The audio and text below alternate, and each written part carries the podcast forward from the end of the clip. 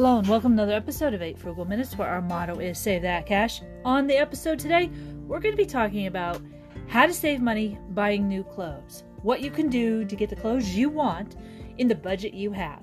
There are some really great hacks out there to actually get this to work where you look stylish like you want to look and still have your wallet smiling. If, of course, wallets smile. All right, let's get started.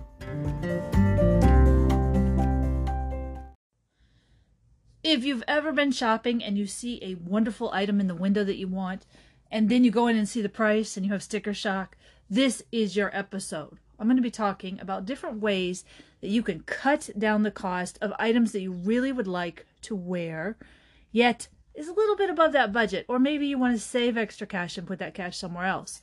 One of the cool things about clothes shopping is you can go out and make your style for you which I think is so important in today's world.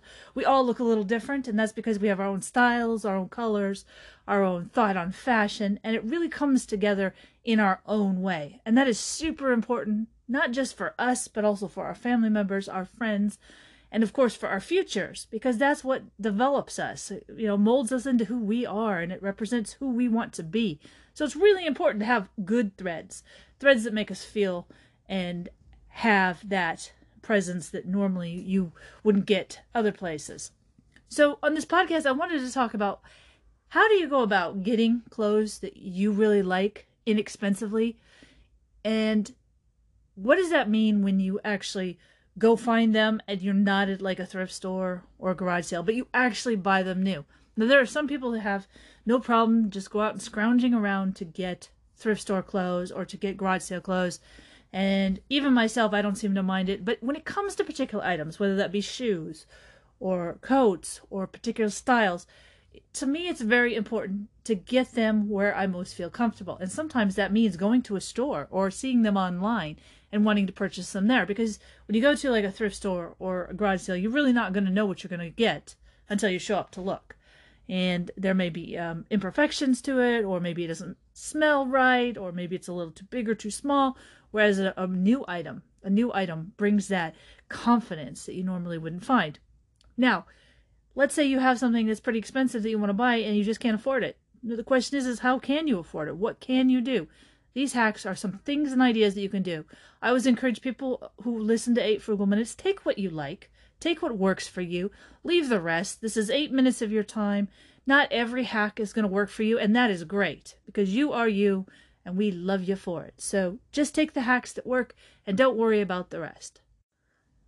Let's start with the first hack. When you find something that you really like at a store, and that could be online or perhaps even in an actual uh, store store, a physical store. The first thing you need to do is to see if it's too expensive, and if you determine that it is, you got to see if you could price point this item. Price pointing basically means that you look to see if you can find the exact same item somewhere else whether it be online or in person, and then you match that. Of course, you would want it to be less. Match that price at the local place that you found it. Now, this is true for shopping, whether that is you're at a department store and you quickly scan the code, because sometimes online department stores actually have prices that are less expensive than actual in stores. This could also be true if you are looking at store to store policies but most of the price matching is a great place to start. Now, there's two ways of doing it. First, you could use the UPC code, or you could use the identifier number that comes on the bar to find those out. Now, there are a ton of apps out there. All you got to do is scan it, it tells you where you can buy it, how much it costs. And at that point, you can even find out from Google where exactly this is more expensive or less expensive and have an opportunity to price point. So that's the first place and the most basic thing you can do is finding it out and finding someplace less expensive. And then, of course, either asking for a match or going to that particular place because it is the same item. So if it really looks good on you, you want it, just find a place that's less expensive. Now, if this doesn't work, one of the things you have to think about is how can I get it less expensive if I get it online?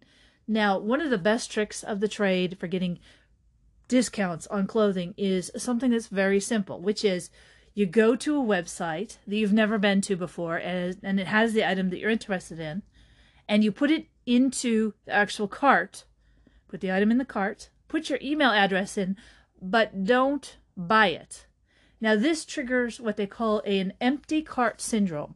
Most major retailers and almost all the little guys have this automatic function. And what happens is that it signals to the website owners that you are interested in the item, but you haven't purchased it. So to entice you, you have left their email address and they send you a 25% off coupon, a 10% off coupon, whatever percent off coupon for your purchase to get you to come back. Now, you were going to pay it for full price. Now you have this coupon to get money off. And that is a really great way of doing it. The little guys, because they're competing with big places like Amazon and Walmart and all of that, they have these automatic um, automatic responses, and you will get an email within 24 hours giving you a discount if you buy whatever you were looking at. It's like a tickle in a way, but it's an electronic tickle. A lot of people don't know it's intentional, and it is a great way to save money on whatever you're doing, not just clothes, but all the way around. Now, if neither of these ideas work, the third option is to actually go online and look for it and see where you can get it less expensive, and then take that particular um, website and price point it within the Google shop. There are a lot of Google shops that will price point. So if you have something that's in a small company that has, you know, $20, you might find something that's 15 or $12 less expensive. You might even find a used item that is half the price on eBay. Same thing. You know, you're looking at the UPC code, you're looking at the opportunity to actually, you know, find the identical item and then you can get it either new or you can get it used at a, at a smaller, lesser price. So that is one way of doing it. Now, my final tip requires a little legwork, but it's totally worth it because you're going to get a lot less price points when it comes to this. This idea comes from the fact that styles come and go, ideas come and go, and so do fashion in the sense that, you know, they put it out, they want to sell as much as they can, and then they pull it back in. Now, if you're going to a major store that has an outlet store, there's a real good chance that item, perhaps even in your size, is someplace within their system. It could be in their system that would be a simple outlet. It could also be found at another store at less expensive, or it could be sold or sold at a, a clearance facility. Now the clearance facilities are amazing. So basically here's what happens. You have a style, it goes into a store, they sell as many as they sell, and then they got liquidated. And they got to liquidate it now because you know what? The next style, the next tickle fancy fashion is showing up at their door. So they liquidate it through these liquidators. And a lot of stores will tell you who the liquidator is. So if you know who the liquidator is, you know what style you have, you know what the name of the thing is, all you have to do is wait till the liquidator buys excess. Now you be, might be thinking to yourself, well, what if there are none of these styles left? What if there's nothing that I originally have that I'm looking at right now that'll be there in three weeks when they sell it to liquidator? The answer to that is it's virtually impossible unless you're looking for some sort of celebrity based um, idea or clothing or anything like that because things come and go. And, you know, if this is a big celebrity name, yeah, you're right. If it's a huge trend, yeah, you probably won't find it again. However, you are going to find it if it's something that really looks good on you and you haven't found it anywhere else, but it will be there for a short amount of time. Now, keep in mind, they rotate products. Fashion is rotated quite often once or twice a month, depending on the locations and where they put things.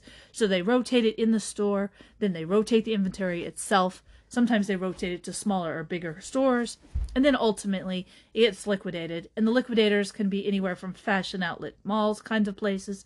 It can be like the 99 cent store. Of course, it won't be 99, but you'll at least know where it goes. Or it could be any other of those discount type places. And it's a great way to get what looks good on you. Because if it looks good on you today, it's going to look good on you in three months to your closet. And you'll be paying less money for it.